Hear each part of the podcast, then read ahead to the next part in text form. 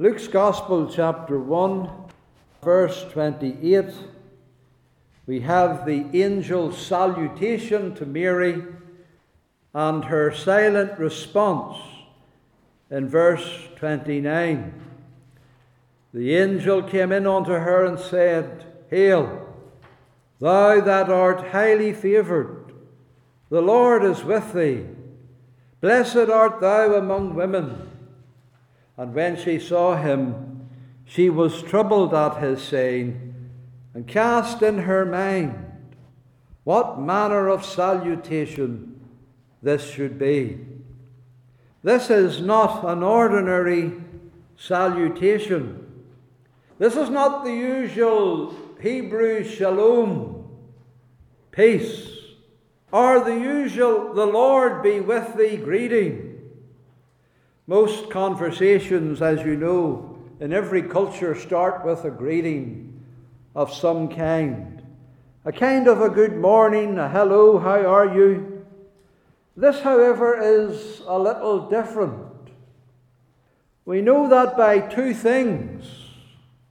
We know that, first of all, by the words themselves, the words of the salutation, and we'll look at those in a moment. But we also know that this is the, not the usual salutation by Mary's response. And that I especially point out now in verse 29. The verse says, When she saw him, and she cast in her mind the manner of this salutation. So it's unusual to her. Now, notice how the description begins. She saw him. And what an amazing sight it must be to see a holy angel. There is no question she knew he was an angel. She knows that much in her mind. Angels are holy, and people know and sense that they are that. We don't know how the angels dressed. It's not important to dress. If it was important, it would be mentioned, but the dress is not mentioned. All that is mentioned is all that this angel says. But when she saw him, it says there that she was troubled at his saying. At his saying. That's, that's very interesting. Because angels, as I said, whenever we read of responses to them in the rest of Scripture, there often is fear and terror just at the sight of them. They're so holy, they're so awesome. Uh, they have a, radiation of a sense of otherworldliness. And they radiate that glory as those who come from heaven. And this angel in particular, he's the angel that stands in the presence of God. So he, he can't be one who does that and not be showing something of that in his appearance. So we are sure there's something awesome about the angel. And yet she's not troubled at the sight of him. It's not his appearance that disturbs her. It's what he says that disturbs her. It's the salutation. Mary undoubtedly sensed all that Zacharias sensed. And whenever Zacharias saw him, we read he was troubled and he fell in fear before him. And he hasn't even said anything, the angel. And now Mary is listening to his salutation. She's not falling with fear and trembling, but she's troubled as she casts this in her mind what he said. I think that tells us of her purity. Zacharias is an old man. He's lived a full life. He's seen plenty of sin, plenty of disappointments, Plenty of guilt, no doubt, on his conscience in different respects. But here's a young girl whose, whose life has been pure. And an holy angel stands before her and she doesn't fear. There's not that terror and dread. But when he speaks these words, she's confounded by them. Troubled at his saying. The word troubled here is not the usual word for fear or terror. As I said, Mary is very godly and very holy, and she doesn't seem to be filled with the terror and fear and dread that Zacharias was filled with, but she's troubled at, and literally it is, troubled at the word of him. That which come out of his mouth, the word, the salutation, she's troubled at the word. Remember how the Bible says that to this man I look, to him that is truly humble, and who trembleth at my word. And that's Mary. That is Mary. This humble soul who's troubled at the word of his mouth that he speaks. The word troubled her, as it should trouble us all, as it should work something in our minds and hearts. We should never come to the word that we feel it and that it does something within us. Trembling at his word. Now, this salutation, it's only 10 words in the Greek. I'm not sure what the English is, but it's only 10 words in the Greek. The language, of course, of Galilee is Aramaic. We don't know how many it would be in Aramaic, maybe even a little less than that. But the word, that's just what is annoying her. Even though it's a short word initially, just 10 words, it's long enough to trouble her, this salutation. Mary's a woman of the word. She listens carefully. She weighs everything up, especially when it comes from God, and especially when it's about the Lord. And she casts that word in her mind. Do you see that? She casts it in her mind, that verb. she's throwing it into her mind. She's throwing it into the depths of her thought life, casting it in. As we saw this morning, a deep thinker, casting it as a, as a fisherman would cast the, the hook down deep into the ocean. So she cast this 10 word salutation down deep into her mind. Oh, to do that with the Word of God. We can do that with the Word of God because the Word of God is a deep thing itself. And even if it's only 10 words, we can cast it deep down into our mind. And she did that. She kept the sayings, she, she pondered them in her heart. We, we saw all of this this morning.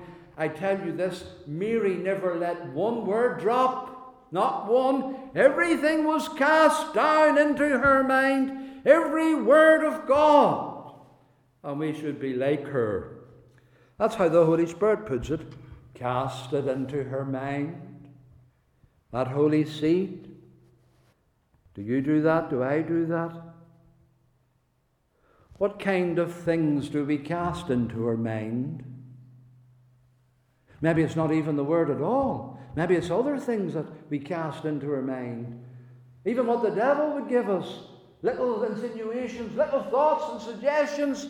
He brings his own words, and are those the things we're casting, casting into our mind? They'll never profit us.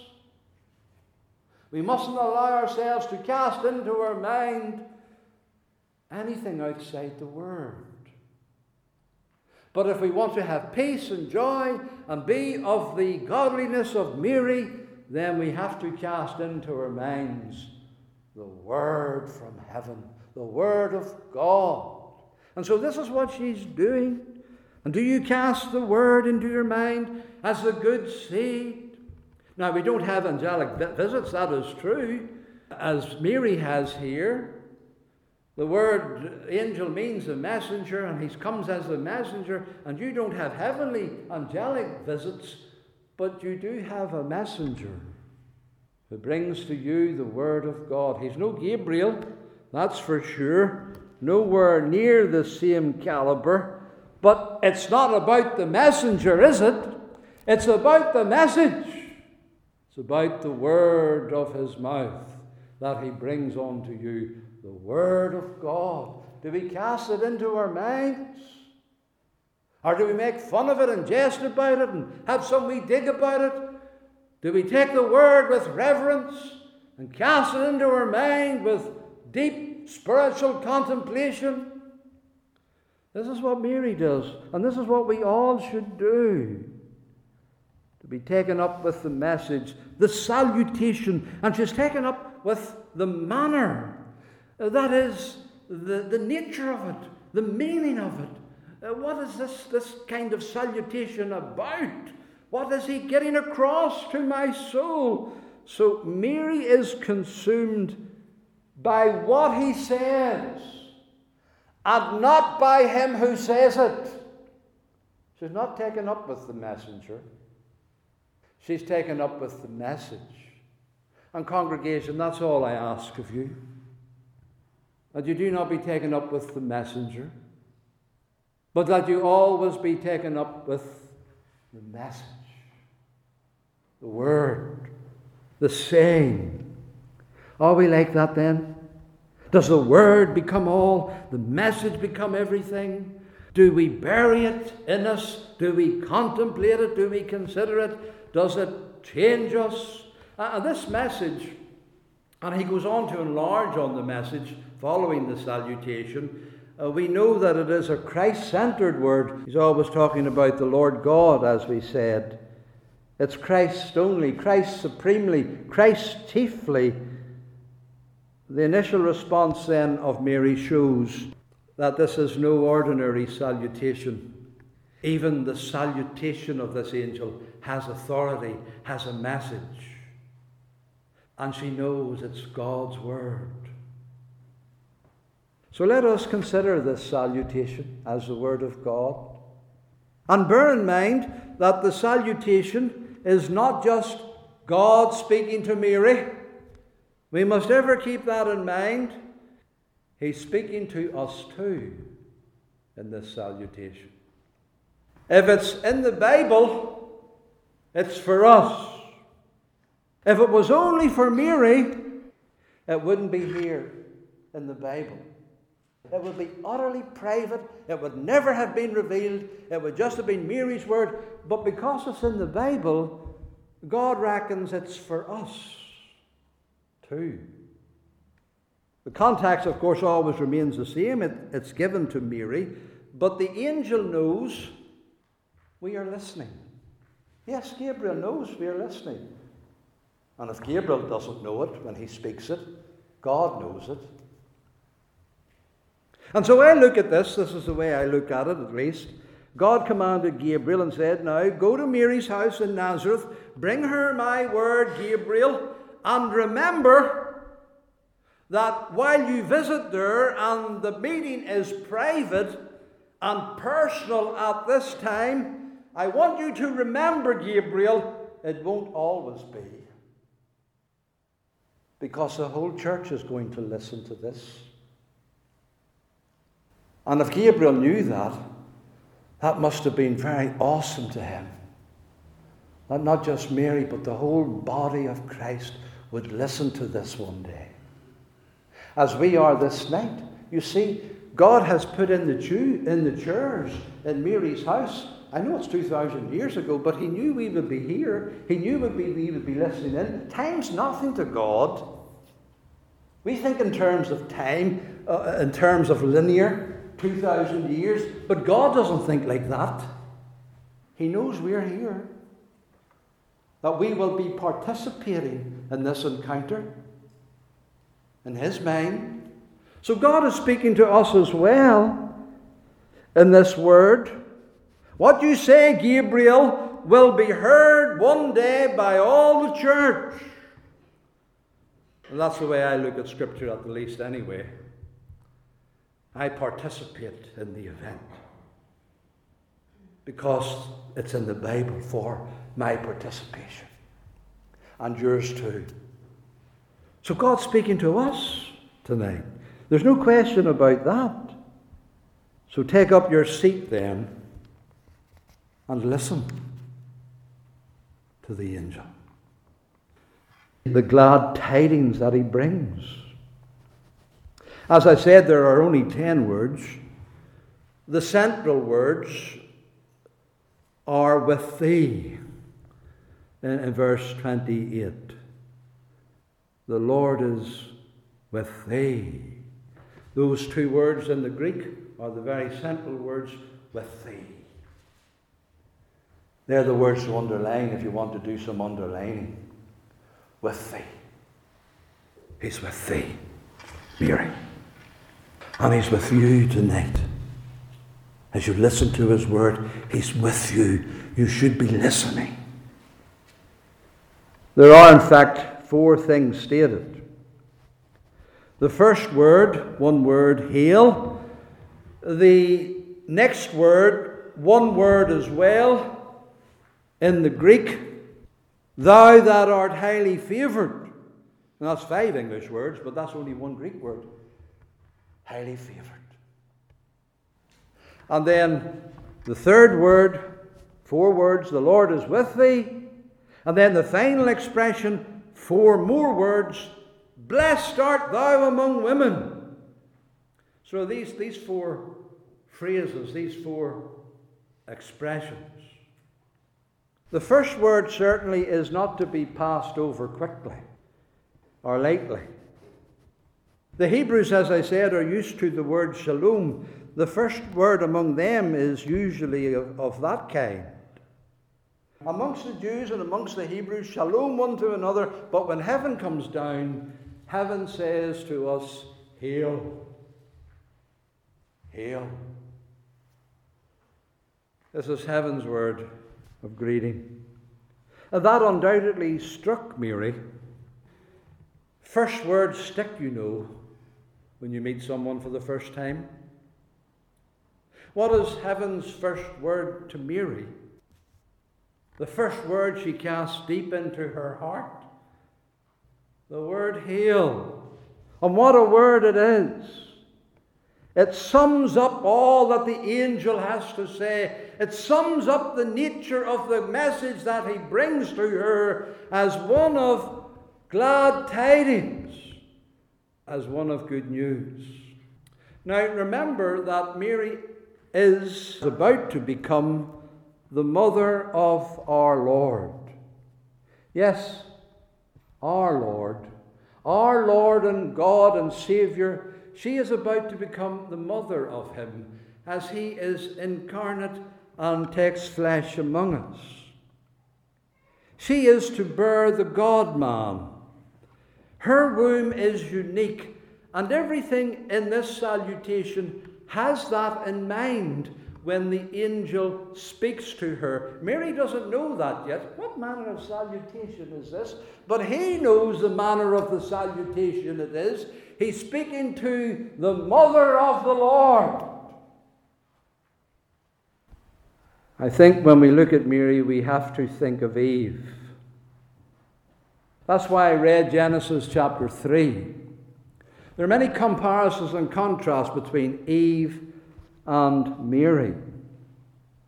And I am convinced that Eve, though she brought the fall upon herself, she became a woman of faith a woman of amazing faith. That she repented of her unbelief and became a woman of grace. But, but into all of that we cannot tonight go. Suffice to say, she is Eve, the mother of all living. That's a good title for a woman. Her womb is vital. Eve's womb is vital essential unto salvation, Eve's womb. Because it's only in childbearing that a Saviour can come to us. And this Mary then is reminding us of, of, of Eve. A fallen angel came to Eve, but to Mary, the angel from God's presence comes. And this is about reversing the fall about reversing what Satan brought in through Eve. This is about the reversal of that. Heaven is allowing the angels to be part of it.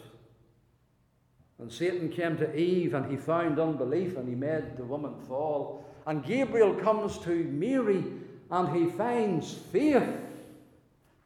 And there comes salvation through her.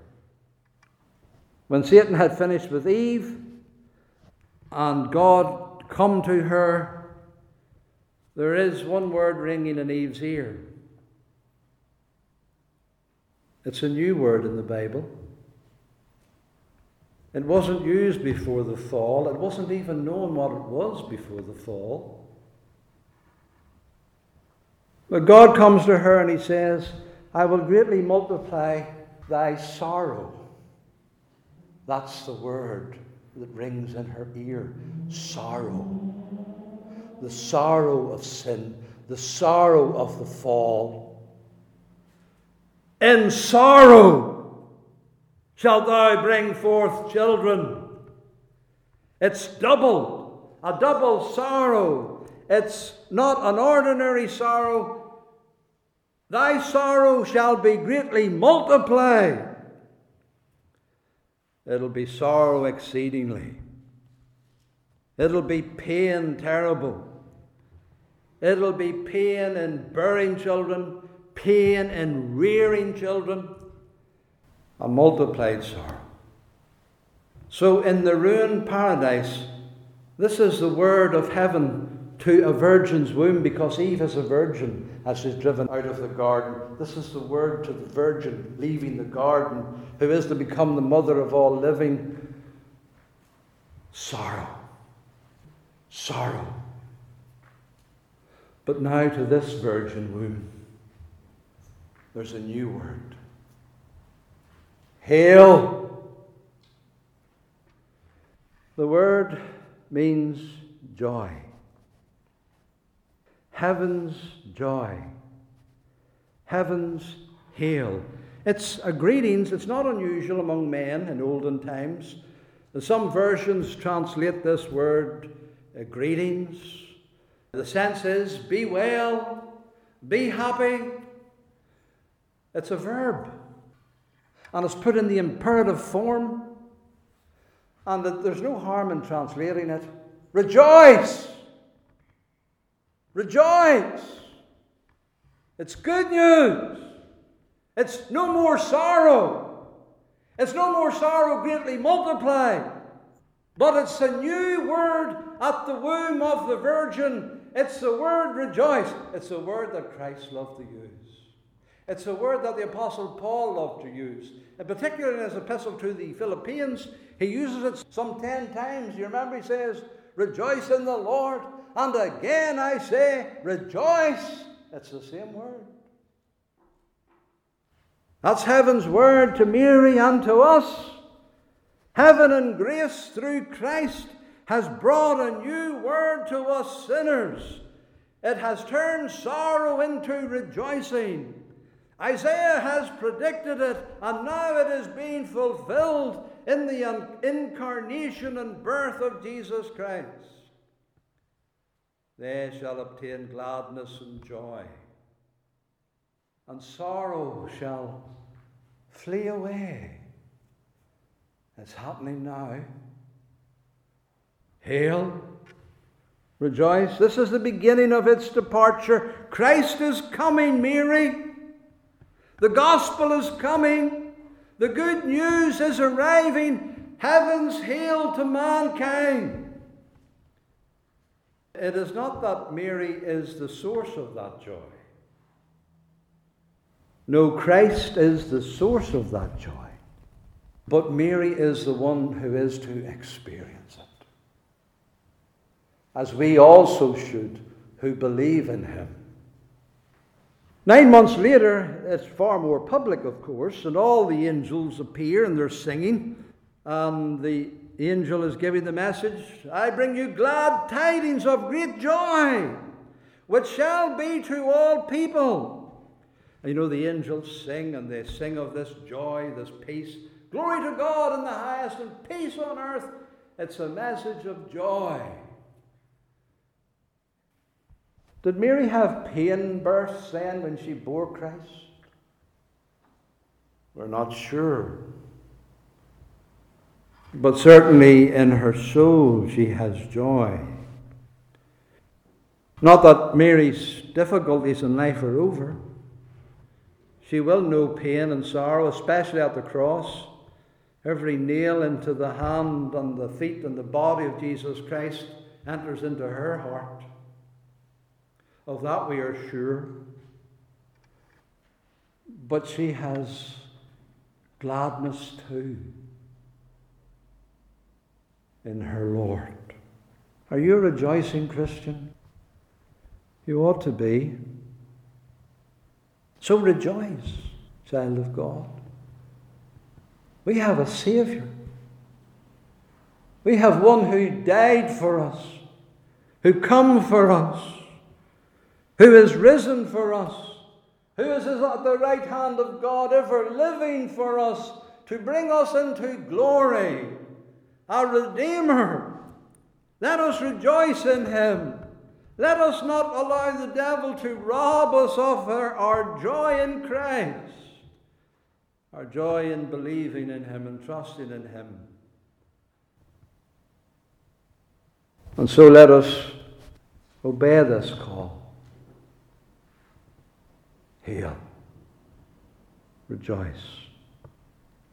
This is no empty greeting. This is no empty hail, a meaningless thing. No, it's, it's so true. That's the best thing about it. It's so true. How can it be true? Can it really be true? Yes. Because he doesn't only say hail, he adds to it three things. It's like a stool, and he gives it three legs. Sit on this and rejoice. It's founded on three legs. The first leg is, Thou art highly favoured. The second leg is, The Lord is with thee. And the third leg is, Blessed art thou among women. Upon those legs she can sit and have a joy unspeakable and full of glory. And so can we too, brethren and sisters. All of these things are true of Mary. Now, Jerome's Latin Vulgate, it renders highly favoured, full of grace. And of course, the sense of that has been abused, we know somewhat in church history. But she is full of grace And not to dispose of and give to us, but for herself. The grace of God. The grace of God has reached you, Mary. The grace of God has come to you. The grace of God enfolds you. The Lord loves you. The Lord has pity and mercy on you. You're one of his favorite, the favorite of heaven, the favorite of the Lord. He loves you, Mary. Highly loved, highly favored. The sense is that she's accepted. It is translated in another place accepted in the beloved. Highly favored. You're accepted, Mary. Wouldn't that cause you joy? To know that the Lord accepts you, that the Lord receives you, that the Lord just loves you, that He, as it were, has His kindness towards you. How that would make you joyful to know that. And we who are the people of God do know this. That in love he gave us his Son, in love he gave us the gospel, in love and his grace he drew us to himself. With Mary we are all highly favoured who know Christ. By grace we are saved, accepted in the beloved. So it's not only true of Mary, you see, it's true of all of us that are the people of God. Justified by grace and anything that we have of godliness, it's through grace. But not only does she have the grace of God, she has the presence of God. The Lord is with you. Didn't I say at the start of the series, you know, Gabriel's not coming here alone. God's with him. He's invisible, but Gabriel can see him. The Lord's with you, Mary. It's not just me. I'm just the mouthpiece of God, but the Lord Himself is, is with you. He's standing by you. He's made you to be a woman of prayer. He's made you to be a believer. He's made you to be pure. He surrounds you. God the Father is here. And the Holy Spirit is here too because he says the Holy Spirit shall overshadow you. And the Son of God is here too because he is in a few moments to join to himself the human nature from the substance of her womb. God is present with you, Mary. And so he is. The Emmanuel presence. God with us. You have Emmanuel. You have the Lord with you, Mary. Rejoice. Hail. She casts in her mind what manner of salutation this is. What can it all mean? Gabriel knows what it means. You're blessed. And that's the third thing. God has His blessing upon you. You're blessed among women. She's not the only one blessed, praise God. But among a great multitude of others, she is blessed too. She is blessed, especially blessed, abundantly blessed, blessed with God's grace, blessed with God's favour, blessed with God's presence, blessed with answers to prayer this very moment in her house, blessed with God's word that's coming out of the mouth of this messenger. She's so blessed. She has all of this, as you do too this night, brethren and sisters. You're blessed. You're so blessed. Don't despise your blessings. Of course, Mary has this all in a unique way. She is to be the mother of the Lord. And she is such by this marvelous grace and through this marvelous blessing. But all of these things are true of us too who believe in Christ. And so, child of God, I, want, I want you to, to know that you should be rejoicing. I know there are a lot of problems. I know your heart's pierced at the cross, as Mary's will be one day. But you have Christ. You have the Lord. Accept it. That's the word Paul uses, this word of the angel. You're accepted, highly favored, accepted in the beloved. Oh, you have acceptance. Rejoice. You can come to your heavenly Father and pray to Him in Christ's name. Whatever the trials in life, rejoice. And again I say, rejoice in the Lord. Accept it. And you have His presence I'm with you always. I'll never leave you nor forsake you. Rejoice. I'm with you always, even unto the end of the age. Rejoice. We have His presence. We have His presence in His house. We have His presence in our life. And we have the blessings. You're blessed among women. And we also are blessed with all spiritual blessings, Paul says, in heavenly places in Christ. Blessed. All spiritual blessings in Christ. So rejoice. Rejoice with Mary. We don't rejoice because of her. We don't rejoice from the grace that flows from her. No, of course not.